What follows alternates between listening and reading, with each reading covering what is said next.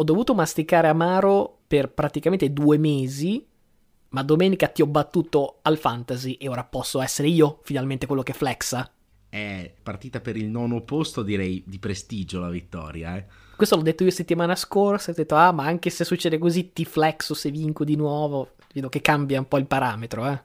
Beh, tu avevi messo le mani avanti dicendo: Ah, ma è una partita che non vale niente. Ah, ma metto tre lens a caso. Ah, ma questo, quell'altro. E ovviamente ti ha insegnato tutti e hai giustamente vinto. Anche perché io ho deciso di darti eh, una mano, un aiutino che ci stava comunque a fine stagione, panchinando Joe Barro.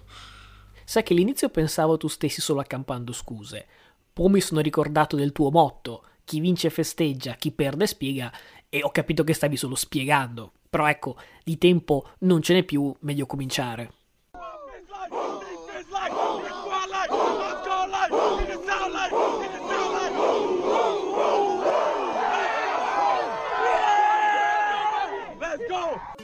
La vostra squadra ha bancato i playoff e state contemplando le droghe pesanti?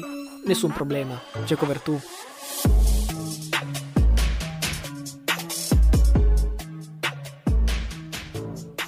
covertù. subito carichi per questa nuova puntata di Cover 2, la numero 12, come i numeri di maglia di Tom Brady e Aaron Rodgers e direi che già questo dice dell'importanza di questa puntata. Io sono sempre Luca Bolognesi. E io sono Matteo Venieri. Come dicevi tu, andiamo subito a parlare di questa Week 17, cominciando più o meno da dove ci eravamo fermati, ovvero dai discorsi dell'ultima settimana quando ci stavamo interrogando sul potenziale di Cincinnati, di cui avevo detto che avremmo imparato tanto dalla partita con i Chiefs. Ecco, se cercate statement win nel dizionario, da oggi trovate fra i sinonimi questa vittoria dei Bengals per 34 a 31. Risultato che spezza la striscia di 8 vittorie di fila di Kansas City, ma soprattutto conferma un trend già osservati in stagione in partite importanti tipo Buffalo, Tennessee, Green Bay e Dallas, ovvero secondi tempi in cui i Chiefs faticano da matti a mettere punti a referto. Però preferisco concentrarmi sui vincitori, sui quali voglio fare tre rapide riflessioni. 1. Jamar Chase è indiscutibilmente uno dei top wide receiver della Lega. Domenica 11 ricezioni per 266 yard e 3 touchdown e come si dice in questi casi, i numeri non fanno giustizia alle immagini. Su tutte la foto del primo touchdown dove si vede Chase circondato da 6 giocatori di Kansas City, poi lui ingrana una marcia che gli altri proprio non hanno e scappa via tipo Enterprise a velocità curvatura. 2. La protezione di Joe Barrow resta un problema. Io non nascondo che ero fra quelli che pensava che Cincinnati avrebbe dovuto draftare un lineman per proteggere Barrow, peraltro fresco di ACL. Ecco, fatta questa sviolinata a Chase, va ricordato che Sewell e Slate sono già due dei migliori left tackle della Lega. Cincinnati lo scorso anno aveva subito 48 sack, ecco quest'anno siamo già a 51, nuovo record di franchigia. Se esiste un grosso limite alle ambizioni di Cincinnati, direi che è proprio questo. 3 devo veramente fare i complimenti a Zack Taylor, perché qui sì che mi devo ricredere. Io pensavo fosse un beduino, e invece va assolutamente considerato fra i coach of the year. Nei, nei primi due anni sotto Taylor, Cincinnati era 6-25-1, e ok che era una rifondazione totale, ma non mi sembrava l'ultimo niere giusto. Invece, anche questa partita, secondo me, è prova che è un ottimo allenatore, perché finire sotto di 14 punti a più riprese nel primo tempo per di più contro Kansas City poteva essere il preludio di un'imbarcata, invece ha saputo dosare calma e aggressività nei momenti chiave del match, tipo l'eccellente play calling su terzo e 27 a 3 dalla fine contro l'all-out blitz di Spagnuolo. Non so come e se cambia la tua idea dei Bengals dopo domenica, però personalmente li vedo ben posizionati per fare uno scalpo eccellente ai playoff già da quest'anno io chiaramente devo fare un grosso mea culpa dopo avere sentenziato Cincinnati. Non è una contender anche se è una squadra frizzante, carina, simpatica che sta giocando bene, ecco, subito frizzata la striscia positiva di Kansas City, però ecco, Cincinnati si aggiudica ufficialmente l'AFC North, si uh, appropinqua diciamo i playoff in uh, striscia positiva o comunque come una delle squadre più calde della Lega, soprattutto in attacco e, come dicevi tu, rimontare da meno 14, ma soprattutto continuare a ribattere colpo su colpo a un attacco di Kansas City che nel primo tempo sembrava insomma quello dei, dei bei tempi. È una gran forza non rimanere attaccati a una partita da sfavoriti molto sotto e poi completare la rimonta. È sembrato un po' il duo Mahomes Tyreek Hill barro Chase però ecco detto tutto ciò i limiti della linea. La squadra in generale giovane lo stesso coach che sarà ai playoff alla prima esperienza ai playoff. Lo scalpo eccellente non mi sento di escluderlo, però il, il, loro vero problema forse è che si troveranno per la prima volta invece a giocare una partita in casa da favoriti eh, nelle wild card con tutte le aspettative diciamo del mondo addosso e anche storicamente ricordo che spesso Cincinnati in casa con le aspettative ai playoff non ha mai raccolto troppo Forse avrebbero potuto fare quasi meglio arrivando da wild card sorpresa, con qualche pressione, tutto da dimostrare. Sicuramente una squadra che risentiamo nei prossimi anni, questo non c'è dubbio. Due minuti sul cronometro, 93 yard, nessun timeout, serie un touchdown per vincere. Se la premessa suona familiare è perché è col quinto game winning drive della stagione, il 67esimo della carriera che Tom Brady guida la rimonta dei Bucks sul campo dei Jets per 28 a 24. L'unica cosa che stona un attimino in questa bellissima premessa è il nome dell'avversario, perché in pochi, forse nessuno, avrebbe immaginato che questi Jets potessero mettere alle corde i campioni in carica. Considerate poi le mille assenze, Zach Wilson ha giocato di gran lunga il miglior football della stagione e se non altro è un buon segnale per il futuro. Ovviamente io della partita non dico altro perché la storia della partita, ma forse più o meno anche della stagione, non può che essere questa uscita di scena di Antonio Brown dal campo e probabilmente anche dalla sua carriera quasi da Hall of Famer.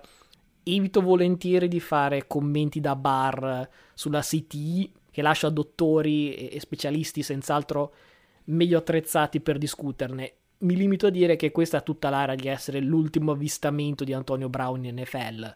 Negli ultimi anni eh, ha fatto innumerevoli uscite folli che gli avevano praticamente fatto fare terra bruciata da est a ovest, ora pure a sud. Secondo me Brady lì era l'unico e l'ultimo alleato di potere rimasto. L'unica cosa che lo aveva salvato era che questi incidenti erano capitati spesso senza testimoni e comunque sempre fuori dal campo dove insomma al netto di tutto continuava a essere un eccellente wide receiver quando a disposizione. Ecco, abbandonare la squadra in difficoltà nel bel mezzo della partita è un gesto così appariscente, così contrario proprio all'etica NFL che non vedo come si possa tornare indietro. Già non si poteva contare su Antonio l'uomo, ora penso che anche su Brown, il giocatore. Insomma, non ci sia più niente da fare. Se ho ragione, ecco, allora spero di non sentire più il nome Antonio Brown per i prossimi 30 e 40 anni, perché per quanto l'ho amato come giocatore, il mio augurio più sincero è che possa trovare serenità lontano da scandali e storiacce, prima che davvero sia troppo tardi. Eh, tu hai parlato di etica NFL, ma sinceramente penso che manco in prima categoria sia tollerabile una roba del genere. Cioè, può succedere eh, al CSI eh, se ti, ti, mette dentro a basket l'allenatore due minuti, poi ti ricava subito e tu, e tu gli strippi addosso. Cioè, perché è, lo spirito del CSI è facciamo giocare tutti, no? Eh, invece in qualsiasi sport in cui si gioca diciamo in maniera professionale o anche semi-professionale sicuramente non è un atteggiamento accettabile. Adesso non si è capito bene se sia lui che si è rifiutato di entrare allora gli è stato detto eh, vattene lui ha preso alla lettera la, l'invito oppure se lui abbia chiesto di entrare e non gli sia stato concesso non è, non è ben chiaro. Fatto sta che lascia sul tavolo un milione in bonus gli mancavano mi pare un touchdown, eh, 7-8 ricezioni e 30 yard per questi tre bonus da 333 mila dollari l'uno. No, non male come, come, spesa per fare questa, questa pagliacciata.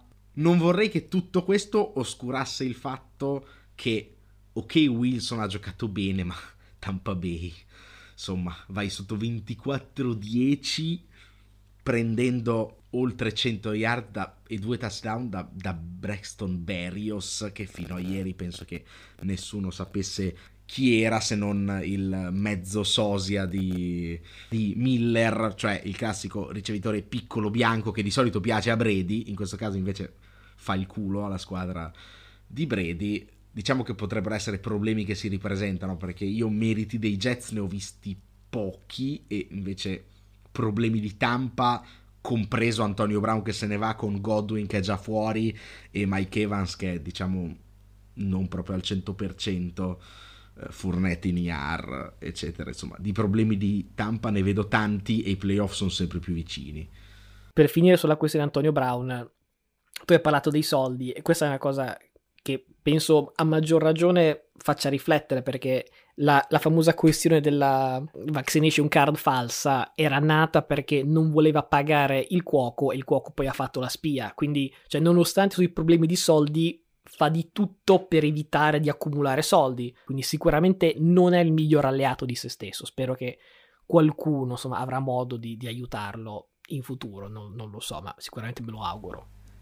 Sì, tra l'altro la prima ipotesi ovviamente maligna come al solito nei confronti del, delle squadre di Bredi era ah ma non lo volevano fare entrare per non fargli raggiungere i bonus e risparmiare un milione lui ha strippato. Ma dai ma poi non è vero l'anno scorso se ti ricordi Brady aveva fatto tipo 15 lanci l'ultima partita perché proprio doveva scattare il bonus quindi sarebbe, sarebbe assurdo.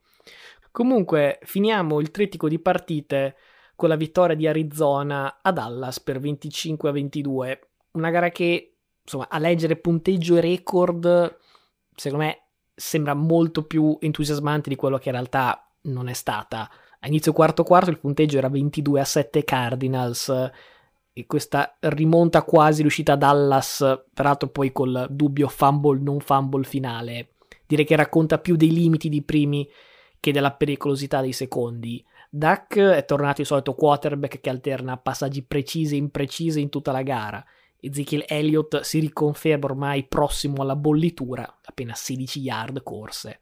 Insomma, l'ultima vittoria contro una squadra con record vincente risale ormai a week 6 contro New England, che peraltro era nel momento peggiore della stagione. Arizona era una situazione parecchio simile, insomma, bisognava tornare a week 9 prima di pescare una vittoria contro una squadra con record positivo e ovviamente poi era seguito il classico tracollo di metà stagione. Quindi Dallas veniva da 4 vittorie di fila e ora questa sconfitta rallenta l'entusiasmo.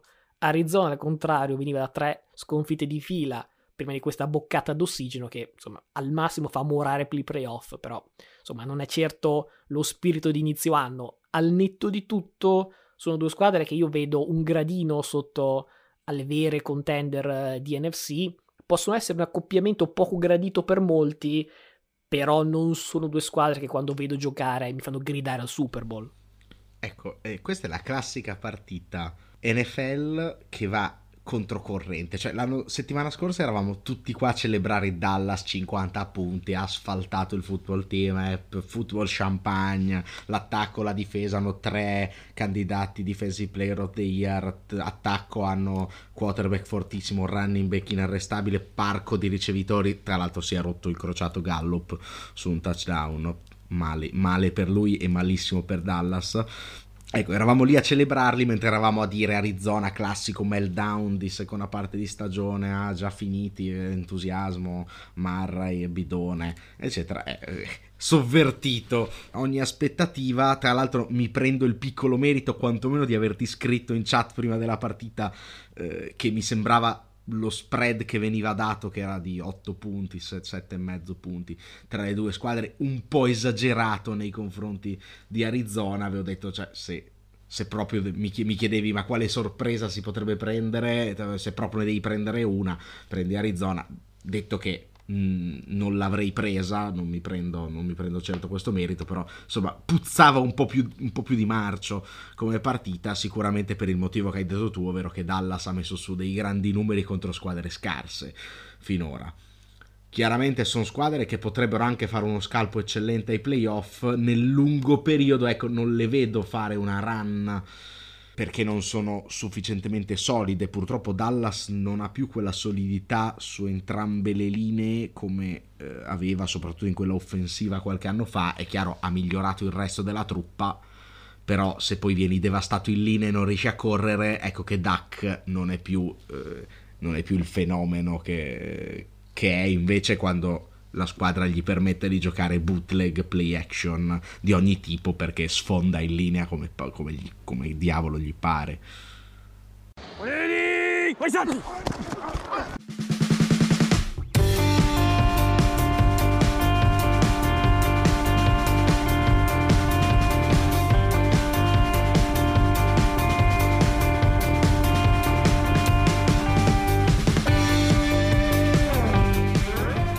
Siamo ora arrivati al momento delle perle che ho già idea sforeranno ogni limite mai registrato. Eh, penso di sì perché davvero questa settimana ce ne sono state molte tra record, abbandoni, ultime gare. Ci tengo a cominciare dal fondo, ovvero dal Monday Night dove Big Ben Roethlisberger si inginocchia per vincere la partita in quella che dovrebbe e potrebbe essere la sua ultima apparizione ad Heinz Field davanti uh, al pubblico di Pittsburgh. Non si può che uh, celebrare uh, una grande carriera, due anelli vinti, una prestazione solida anche l'altra sera. Gli abbiamo dato tante volte del bollito, paradossalmente si sta per ritirare un po' meno bollito di quello che sembrava. Non, non vincerà il Super Bowl, però non è neanche ridotto come altri come altri veterani quando si sono ritirati. Pittsburgh vince 26 a 14 contro, contro, Cleveland e resta in corsa per i playoff. Sicuramente non giocherà più in casa e quindi appunto questa sarà l'ultima partita di Rotlisberger uh, davanti al proprio pubblico. Mike Tomlin chiude la quindicesima stagione con almeno record in pareggio. Dall'altra parte della barricata ci sono i tifosi dei Browns che probabilmente si augurano che questa sia stata anche per Baker Mayfield l'ultima partita da Heinz Field. Mayfield osceno, 10 incompleti di fila a un certo punto della partita è il record stagionale in NFL per ogni quarterback. Ecco, sarebbe forse ora di guardare da qualche altra parte. La cosa divertente è che per quanto Baker, siamo d'accordo, ha giocato malissimo, QBR 14.8, Big Ben a 11.9. Cioè, è stata veramente una partita eh, un po' triste da guardare. Tu prima hai detto che ha avuto un addio un po' più dignitoso di altri veterani. Credo che il riferimento fosse a Eli Manning. Però, insomma, sicuramente è bello che insomma, almeno questa, questa, partita l'abbia vinta Big Ben nella sua ultima apparizione. Peraltro, record contro i Browns in tutta la carriera 26-3-1. Una cosa impossibile. Anche Baltimore resta uh, in corsa per i playoff, anche se le speranze sono decisamente esigue e ne parleremo più avanti. Baltimore perde eh, contro i Rams 19 a 20, ancora senza Lamar, i Ravens lottano, si portano avanti 16-7, ma alla fine devono subire la rimonta dei Rams con un OBJ straripante che eh, realizza la ricezione per chiudere un quarto down e l'azione successiva in back to back piazza il touchdown che sostanzialmente fa vincere la partita eh, a Los Angeles OBJ per tornare un secondo a Baker Mayfield, 5 touchdown da quando è arrivata ai Rams, 7 in tutto nella sua carriera a Cleveland in cui non aveva mai avuto una stagione con 5 touchdown. Insomma, anche qui tornia- torniamo sempre al punto di partenza. Una piccola perla che voglio aggiungere a mia volta, mi ero fatto l'appunto perché ho visto che all'intervallo Baltimore era sopra 13-7 e ricordavo i grossi problemi delle squadre di McVeigh nel recuperare uno svantaggio a metà partita erano 7-22 quando appunto in svantaggio all'intervallo stavolta è andata bene. Chissà che non possa far morale in vista dei playoff. Un'altra partita che si decide all'ultima azione è anche eh, Indianapolis e Las Vegas con gli ospiti che vincono 23 a 20 i Raiders proseguono in quella che è una sorta di run the table, sono la terza vittoria di fila, devono, dovevano vincerle tutte per andare ai playoff. Adesso sono diventati padroni del proprio destino, se vincono settimana prossima sono dentro, sarebbe la quarta vittoria di fila, l'ha scritto anche Carr eh, più volte su, sui social, comunque una bella, una bella storia quella dei Raiders col, con l'allenatore ad interim che comunque sono ancora, sono ancora in gioco, i Colts invece sono alla seconda sconfitta consecutiva dopo essere stati definiti da tutti e da noi come squadra più calda della Lega, Vance ancora una volta si dimostra più mediocre di quanto dicano le sue cifre. Ancora una volta è fortunato con i defensive back avversari che non tengono la palla in mano, perché sostanzialmente lancia una palla in mano al defensive back, intercetto droppato, palla che cade nelle mani di T.Y. Hilton e touchdown e ritorniamo in corsa per la partita. Più avanti Bagley pareggia due minuti dalla fine, ma allo scadere decide tutto Carson con il calcio che appunto manda in visibilio i tifosi dei Raiders e li tiene eh, in corsa per i playoff, tutto ciò facendoti perdere una falange perché eh, ricordiamo che Indianapolis era il tuo pronostico prudente. Con asterisco, so che tu ci tieni a ricordare sempre dove sbaglio io, ma vabbè, ma con asterisco perché Wentz si era preso il Covid mercoledì, è stato out fino a sabato mattina, è tornato all'ultimissimo, sembrato infatti anche lontano parente di quello delle precedenti prestazioni non so se sia il Covid, non so se sia l'essere stato fermo 5 giorni, però sicuramente non ha aiutato. Un altro noto Novax è andata pure peggio perché Cousins invece il Covid se l'è preso nel weekend poco prima della partita, quindi niente Packers. E su questo vorrei fare una mini aprire una mini parentesi. C'è una squadra che ha gestito come peggio non si può la situazione Covid è Minnesota già nota per autosabotarsi ogni momento per via del Covid, out Harrison Smith contro Baltimore, out Dalvin Cook contro i Rams e ora appunto Cousins contro Green Bay. Tutti Novax e tutte sconfitte. Ovviamente Minnesota non ha più il dubbio di incorrere in situazioni simili ai playoff, però attenzione perché credo sarà interessante vedere se e quali giocatori potranno saltare partite di playoff per via del Covid, perché quello c'è sempre, eh, non sta andando via. Green Bay che conquista l'home field advantage la testa di serie numero uno per tutti i playoff con una partita di anticipo. Rogers, dodicesima partita in questa stagione con più di un touchdown e nessun intercetto, record NFL perché nessuno ne aveva mai fatte così tante. A proposito di record, rimaniamo nella NFC North con Chicago che batte 29 a 3 i Giants. Record, il record in questione è di Robert Quinn che batte eh, appunto il record di franchigia per sec stagionali con 18, eh, in precedenza con 17,5 era detenuto dal Super Bowl MVP Richard Dent. Questo record lo batte seccando Mike Glennon. Piccola curiosità, Robert Quinn ha anche un altro record di franchigia che è quello dei Rams con 19,5 che aveva conquistato nel 2013 seccando Mike Lennon che a quel tempo era QB di Tampa Bay. Insomma, tra l'altro io non capisco come Mike Lennon possa essere nella Lega dal 2013 e non essere ancora stato cacciato a pedate. Direi che questa partita è un balzo definitivo nella corsa a peggior backup della Lega 4 su 11, 24 yards, 2 intercetti, 5.3 di passer rating per la cronaca, il più basso della stagione tra i QB che hanno almeno 10 lanci effettuati in una partita.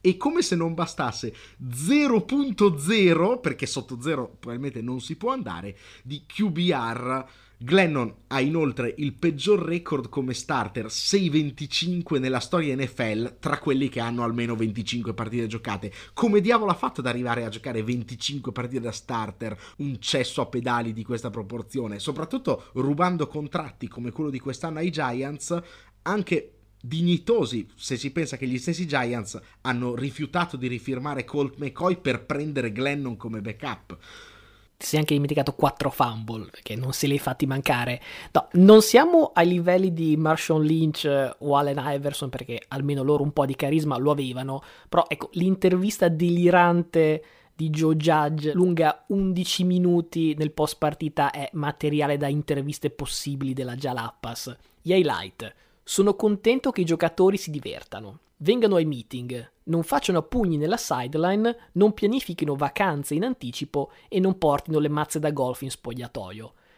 i Giants non sono mica un circo, dice Judge. Ecco, il problema è che non sono neanche una squadra di football. Magari il prossimo anno scopriamo cosa sono. che tra l'altro circo sarebbe anche nel senso un complimento per quello che si vede al momento. Diciamo che i Giants stanno veramente male in campo. C'è che però chi sta male anche fuori dal campo perché il Washington Football Team non solo perde 16 a 20 contro Philadelphia, la sconfitta sarebbe anche dignitosa. Ma mentre Jalen Hurts rientra negli spogliatoi, crolla una transenna sopra il tunnel, praticamente un grappolo di tifosi si ritrova in braccio al QB di, Philadelphia, per fortuna senza conseguenze gravi per nessuno. Tutto ciò, tra l'altro, senza conseguenze, il football team non se ne cura perché non chiede manco ai malcapitati se fosse tutto ok. Anzi, Hertz ho capito che ha twittato protestando e chiedendo conto della gestione del, del football team su questo, su questo caso. Per la cronaca, lo stesso Hertz coach Mike Siriani e Philadelphia si qualificano ufficialmente ai playoff con nove vittorie. Veramente io non, non mi rendo conto di come possono aver fatto 9 vittorie e come possono essere andati i playoff, però fatto sta che una sorta di Cinderella Story sono arrivati i playoff.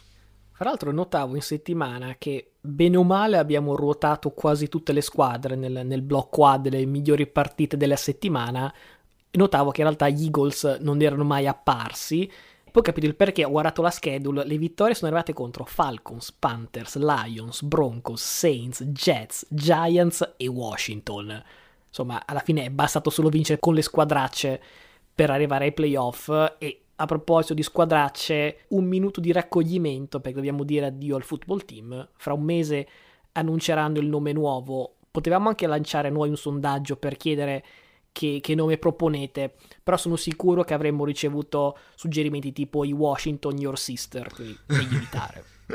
che comunque sarebbe un nome interessante. Dicevamo di, di, playoff, in NFC resta un solo spot aperto, se lo contenderanno San Francisco e New Orleans che vincono rispettivamente 23 a 7 contro Houston e 18 a 10 contro Carolina in due partite che non ha senso raccontare. Andando velocemente a tutte le altre partite, direi che spiccano i cinquantelli di Seattle, vittoria su Detroit 51 a 29, 4 touchdown per Russell Wilson, 3 dei quali ricevuti da Metcalf, insomma una prestazione direi vintage, che di solito in questo periodo dell'anno raramente si vede da Russell Wilson.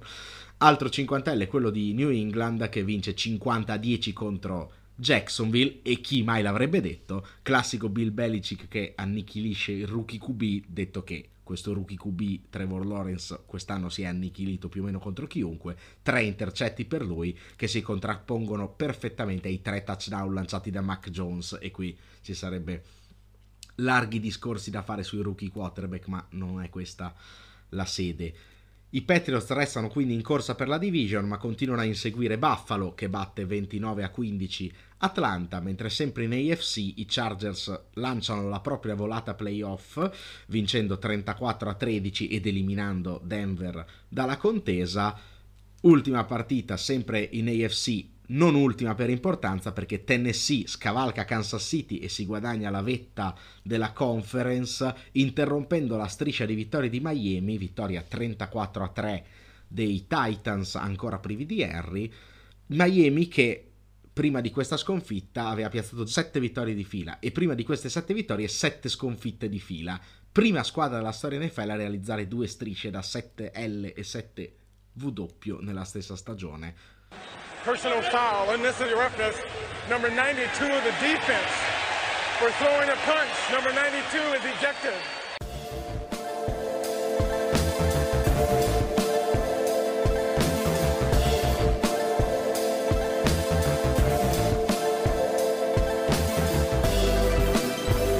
Siamo ora arrivati alla parte più frizzantina di questa, di questa puntata perché settimana scorsa vi avevamo aperto le porte per farci qualunque domanda e insomma sono arrivate come sempre molte richieste, abbiamo raccolto tutte queste domande e cercheremo di, di rispondere il più possibile nel modo più intelligente possibile, quindi probabilmente non riusciremo né nell'una né nell'altra cosa. La prima domanda viene da Andrea che ci chiede di provare ad assegnare i premi di fine anno. Prego, prima tu. Qui già c'è il rischio di sforare pesantemente. MVP direi abbiamo risolto la questione e siamo su Rodgers. Defensive Player of the Year, vi prego non lo date ad X, questo è la, il mio commento. Coach of the Year potrebbe essere benissimo Belicic eh, al grande ritorno, ma visto questo finale di stagione mi sembrerebbe giusto darlo a Zach Taylor. Comeback Player of the Year è sempre un premio difficile da capire. Forse Dak Prescott, però insomma non è che abbia fatto questo grandissimo comeback. Darlo a Barro secondo me sarebbe un po' un controsenso nel senso che un sophomore non può mai essere un comeback. Offensive rookie of the year direi Chase per distacco soprattutto per il distacco che ha dato ai difensori in svariate, in svariate azioni. Defensive rookie of the year Mika Parsons senza nessun dubbio anzi è tra i candidati al defensive player of the year allora parto con quelli su cui siamo d'accordo ovvero Rogers MVP Parsons Defensive e Chase Offensive Rookie of the Year. Come difensore io voterei TJ Watt che secondo me è stato derubato lo scorso anno e stavolta è ben posizionato per portarsi a casa il premio. E eh, bisogna anche vedere se batte il record di sec o no. Beh, comunque è leader per sec già in questa stagione, che schifo non fa. Comeback player è sempre molto difficile da assegnare. Io per una mezza partita ho accarezzato l'idea Cam Newton, diciamo romanticamente così glielo voglio dare, però quello che mi dà più da pensare in realtà è il coach of the year, perché io per tre quarti di stagione davo quasi per scontato che, che fosse Belichick, perché pensavo, a parte la stagione decisamente negativa lo scorso anno, ha poi rifondato tutto facendo praticamente il mercato, che capisco non sia parte di quello che costituisce il coach of the year, però è sempre il lavoro che fa Belichick.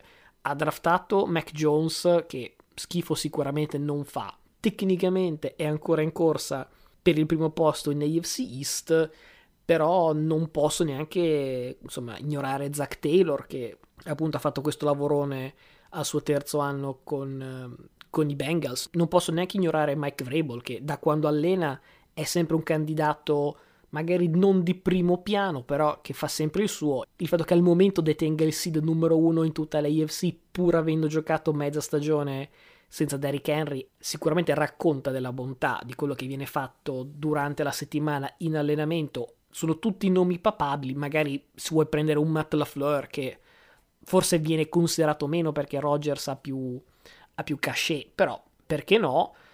Kingsbury ha fatto bene nella prima parte di stagione, ci sono tanti nomi e quindi colgo l'occasione per lanciare il sondaggio e direttamente chiedere a voi eh, ascoltatori chi pensate meriti questo riconoscimento.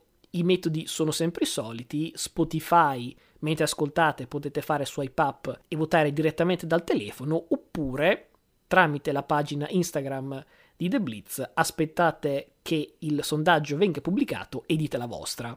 Ma non perdiamo altro tempo e ributtiamoci nelle domande. La prima arriva da Spotify da parte di Lucio che ci chiede quante sono secondo voi le probabilità di vedere i Chiefs vincere il Super Bowl quest'anno? Beh, se uno vuole il numero, cioè la percentuale, basta cercare online. Quante sono realmente?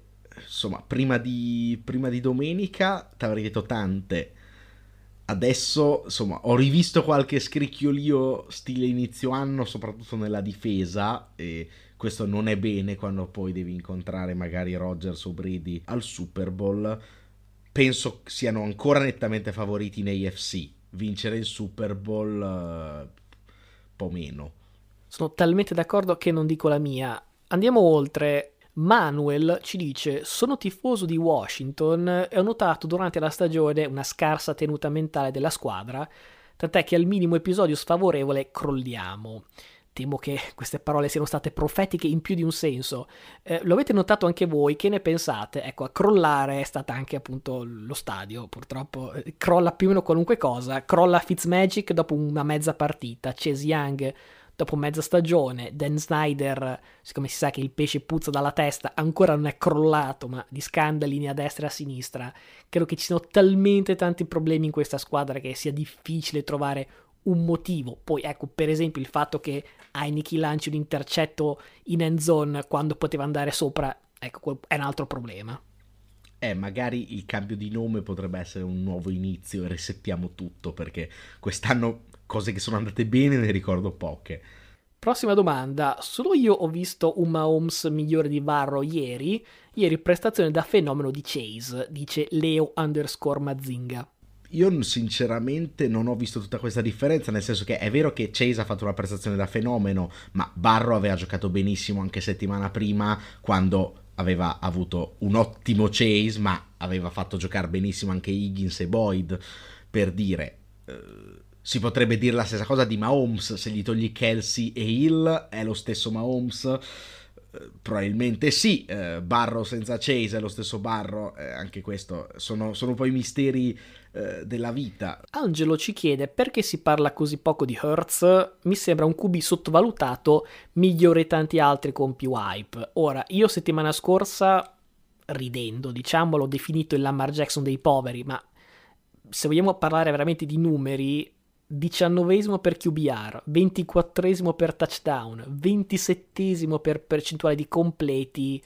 La cioè, schedule l'hai letta prima e abbiamo concluso. Ecco, quindi la risposta direi che è questa, non so, eh, sottovalutato, no, no, non sono così sicuro che lo sia, che meriti più hype, anche questo non ne sono sicuro, però andiamo oltre, eh, la domanda è quale big rischia di finire subito fuori ai playoff? Rispondo velocemente io perché a Tennessee auguro veramente di tenersi stretta quel seed numero uno perché mi sembra molto una squadra da one and done se non recupera Henry. Un'altra squadra che magari una partita la può vincere, ma temo che sia il cap, qui è un po' una ball prediction, però i Rams. Cioè Stafford, seconda parte di stagione, puzzolente, 0-3 ai playoff pur con i Lions. Temo che i Rams traballino molto. Oh, andiamo avanti, questa è una domanda da Instagram, da MPM1983 che ci chiede Ok che i Jaguar sono scarsissimi, ma mi aspettavo un po' di più da Lawrence. Voi? Eh, io molto di più, eh, chiaramente, pre-stagione, però ecco, dopo che l'ho visto mezza stagione, ho cominciato a dire che sentivo puzza di marcio. Adesso è un po' prematuro buttarlo nel cestellone dei bust, però insomma, sicuramente non in un ambiente vincente, però ho visto tipo Herbert l'anno scorso, nome a caso, entrare in una squadra che aveva una mentalità nettamente perdente, che buttava via tutte le partite allo scadere e lo stesso fare la differenza. Poi magari perdendo la partita per la gestione del cronometro, le puttanate che faceva l'allenatore, eccetera, ma lo stesso fare la differenza e far vedere il proprio talento. Lorenz finora non ha fatto vedere proprio una beata Wallera. Fra l'altro, di solito quando si parla di un rookie che fa fatica, specialmente di primissimo livello, si fa riferimento alla famosa stagione da rookie di Peyton Manning, primo per intercetti con 28. Ecco, Lores è primo per intercetti con 17, quindi insomma... Ci siamo, eh, siamo su quella linea lì. Sì, ci siamo, Olofema assicurata. Ci chiede 13 Fredo 12 gli scout di LSU hanno la palla di cristallo? Questa è la classica domanda retorica perché pare di sì. Eh, negli ultimi due anni sono usciti Barrow, Chase e Justin Jefferson, se non contiamo anche gli altri giocatori. Non male. In anni recenti però ricordo uscire anche difensori tipo Tradevius White, Patrick Quinn, Daniel Hunter, ovviamente OBJ e Landry avevano già fatto buona pubblicità al programma negli anni passati. Magari adesso cambierà la traiettoria, visto che eh, coach O non è, stato, non è stato rinnovato, però insomma noi in realtà di college football non parliamo molto, anche perché insomma siamo un po' affezionati del, del sabato, non è che siamo super, super informati. Ale Med ci chiede perché Seattle in tutti questi anni non ha mai dato una linea offensiva decente a Russell Wilson? Beh, più o meno il terzo segreto di Fatima oppure chi, chi ha ucciso Kennedy, non so, ci sono questi misteri. C'è un'altra domanda che temo non riusciremo a rispondere, almeno sul momento, perché Cosimo Ciraci, se ho beccato l'accento bene, se no mi dispiace, ci chiede che cosa bisognerebbe fare per valorizzare il football in Italia, non solo la IFL sicuramente non far vedere le partite dei Jets o dei Jaguars, quello potrebbe essere controproducente.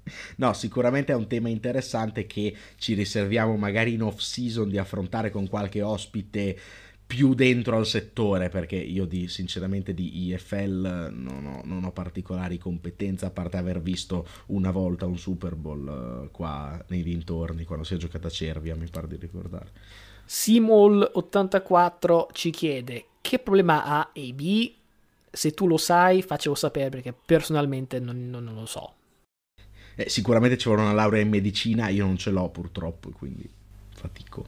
Passiamo a un paio di in- interessanti domande eh, regolamentari che ci propone Paghe, mm, anche qui spero di aver pronunciato come, come eh, era intenzione del, dell'autore del nick, ecco, eh, ci chiede quando eh, a volte un running back cade ma si rialza e l'azione continua, perché questo succede? Succede perché quando un giocatore cade inciampando e non viene toccato da nessun difensore né mentre a terra né nell'atto del cadere, cioè la caduta non è provocata da un contatto, il giocatore non è eh, considerato a terra, come per esempio invece viene considerato al college, quindi l'azione termina lì al college. In NFL invece eh, il giocatore ha diritto di rialzarsi, per esempio un ricevitore che riceve una palla in tuffo, se è totalmente da solo, dopo che ha ricevuto in tuffo può rialzarsi e correre.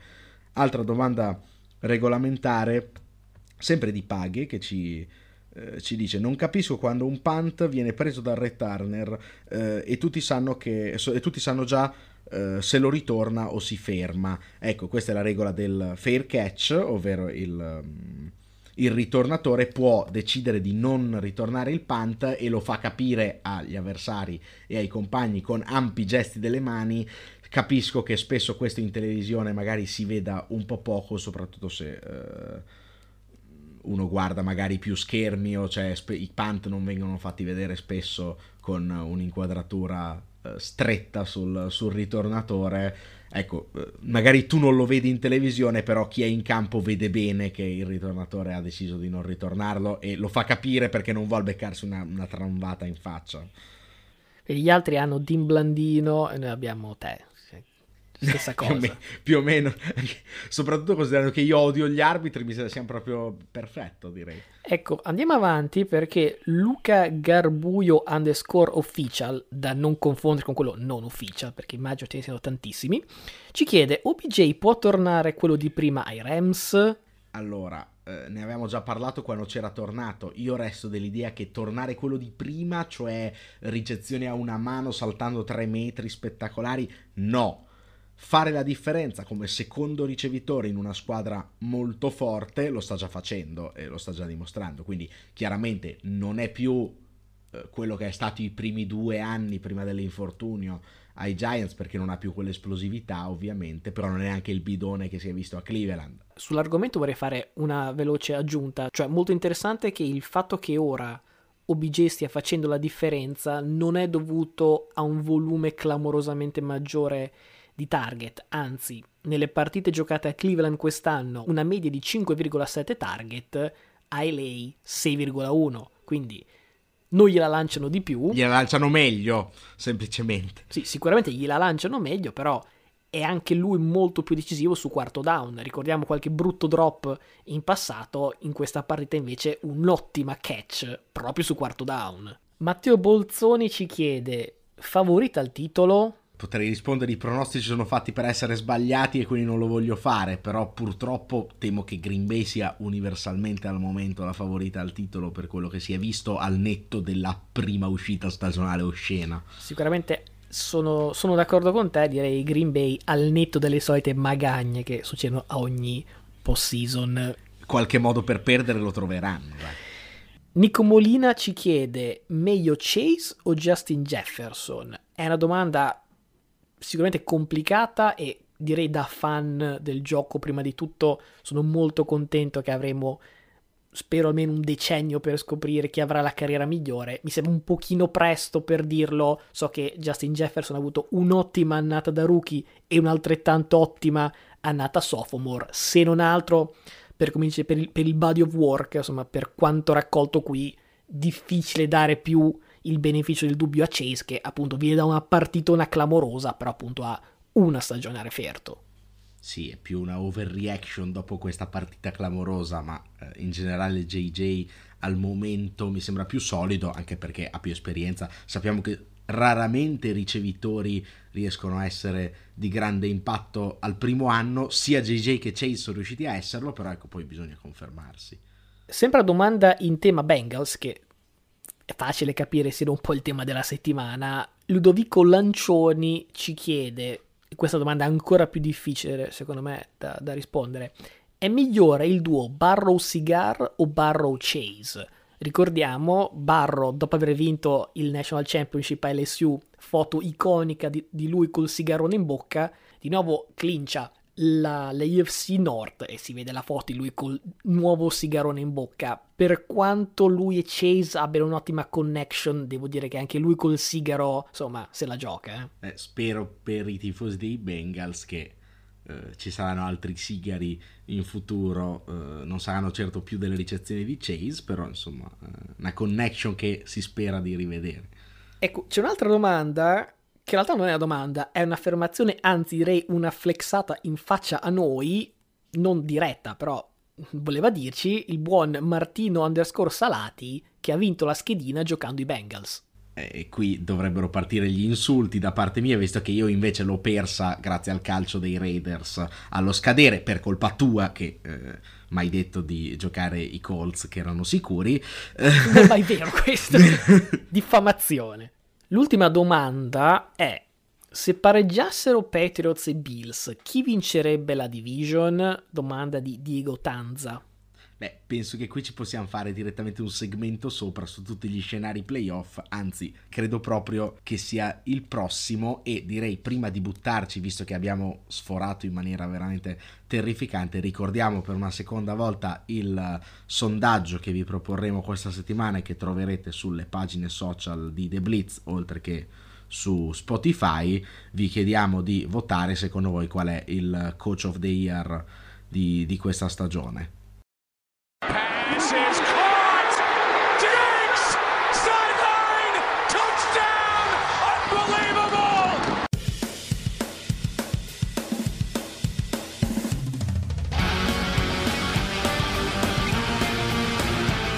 Come avevi giustamente premesso te alla fine dell'ultimo segmento, questa settimana non ha senso buttarci sui pronostici perché con mezza lega già ai playoff, mezza lega in vacanza da un mese, insomma... Mezza è, col Covid. Ecco, è impossibile provare a, a immaginare certi risultati.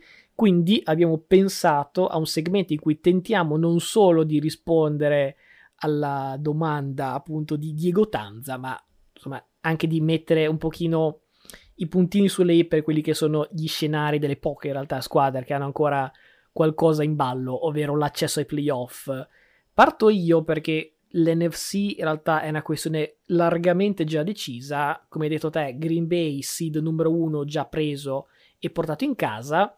Col 2 abbiamo ancora Rams e Tampa Bay che se la possono giocare, in realtà solo una sconfitta dei Rams potrebbe far scattare in alto Tampa Bay, San Francisco al momento è il seed numero 6 e nonostante col 7 Philadelphia abbia già clinciato, San Francisco invece non è ancora matematicamente dentro, se la gioca con New Orleans, San Francisco record 9-7, New Orleans record 8-8, San Francisco dovrà andare a giocare a casa dei Rams, che non è un campo facilissimo, mentre New Orleans andrà ad Atlanta. Sono due partite spinose in entrambi i sensi. Stesso risultato, ovviamente, sale San Francisco. Se New Orleans vince, San Francisco perde, invece entrano un po' a sorpresa, devo dire, i Saints e ci tocca salutare San Francisco. Andiamo in AFC dove le combinazioni sono sostanzialmente mille. Tennessee al momento è prima e ha il il bye al primo turno, ovviamente se vince mantiene questo bye al primo turno,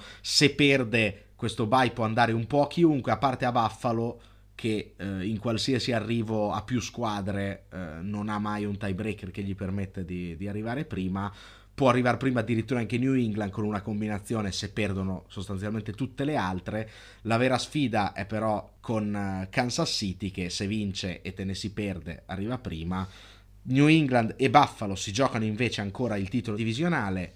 Anche qui Buffalo è davanti, quindi se vince si garantisce la vittoria della division. Ci chiedevano prima nelle domande se fanno lo stesso risultato, ovviamente passa Buffalo. New England ha bisogno sostanzialmente di fare un risultato migliore, se Buffalo perde pareggiare, se Buffalo pareggia vincere. Ultimo confronto è quello forse più atteso ed è quello per le ultime wild card si giocano due posti Indianapolis, Los Angeles Chargers, Las Vegas, Pittsburgh e anche Baltimore che ha una sola combinazione per entrare. Anche qui deve vincere e sperare che perdano eh, tutte le altre a parte Las Vegas.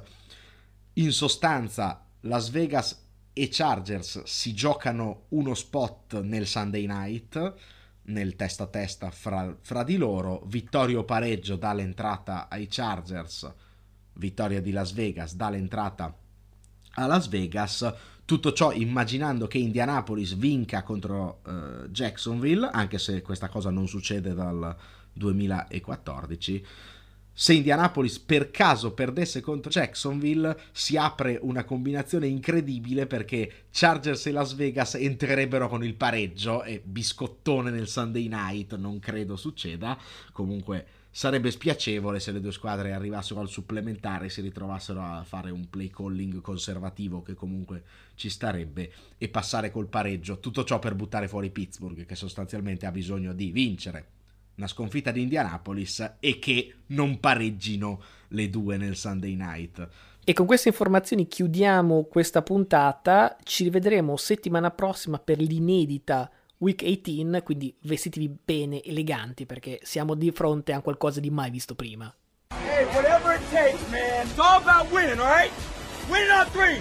One, two, three, win! Avete ascoltato Cover 2, un progetto di Matteo Venieri e Luca Bolognesi in collaborazione con The Blitz. Se volete continuare a seguirci, iscrivetevi al nostro podcast su Spotify, Apple Podcast e tutte le altre piattaforme su cui Cover2 è disponibile.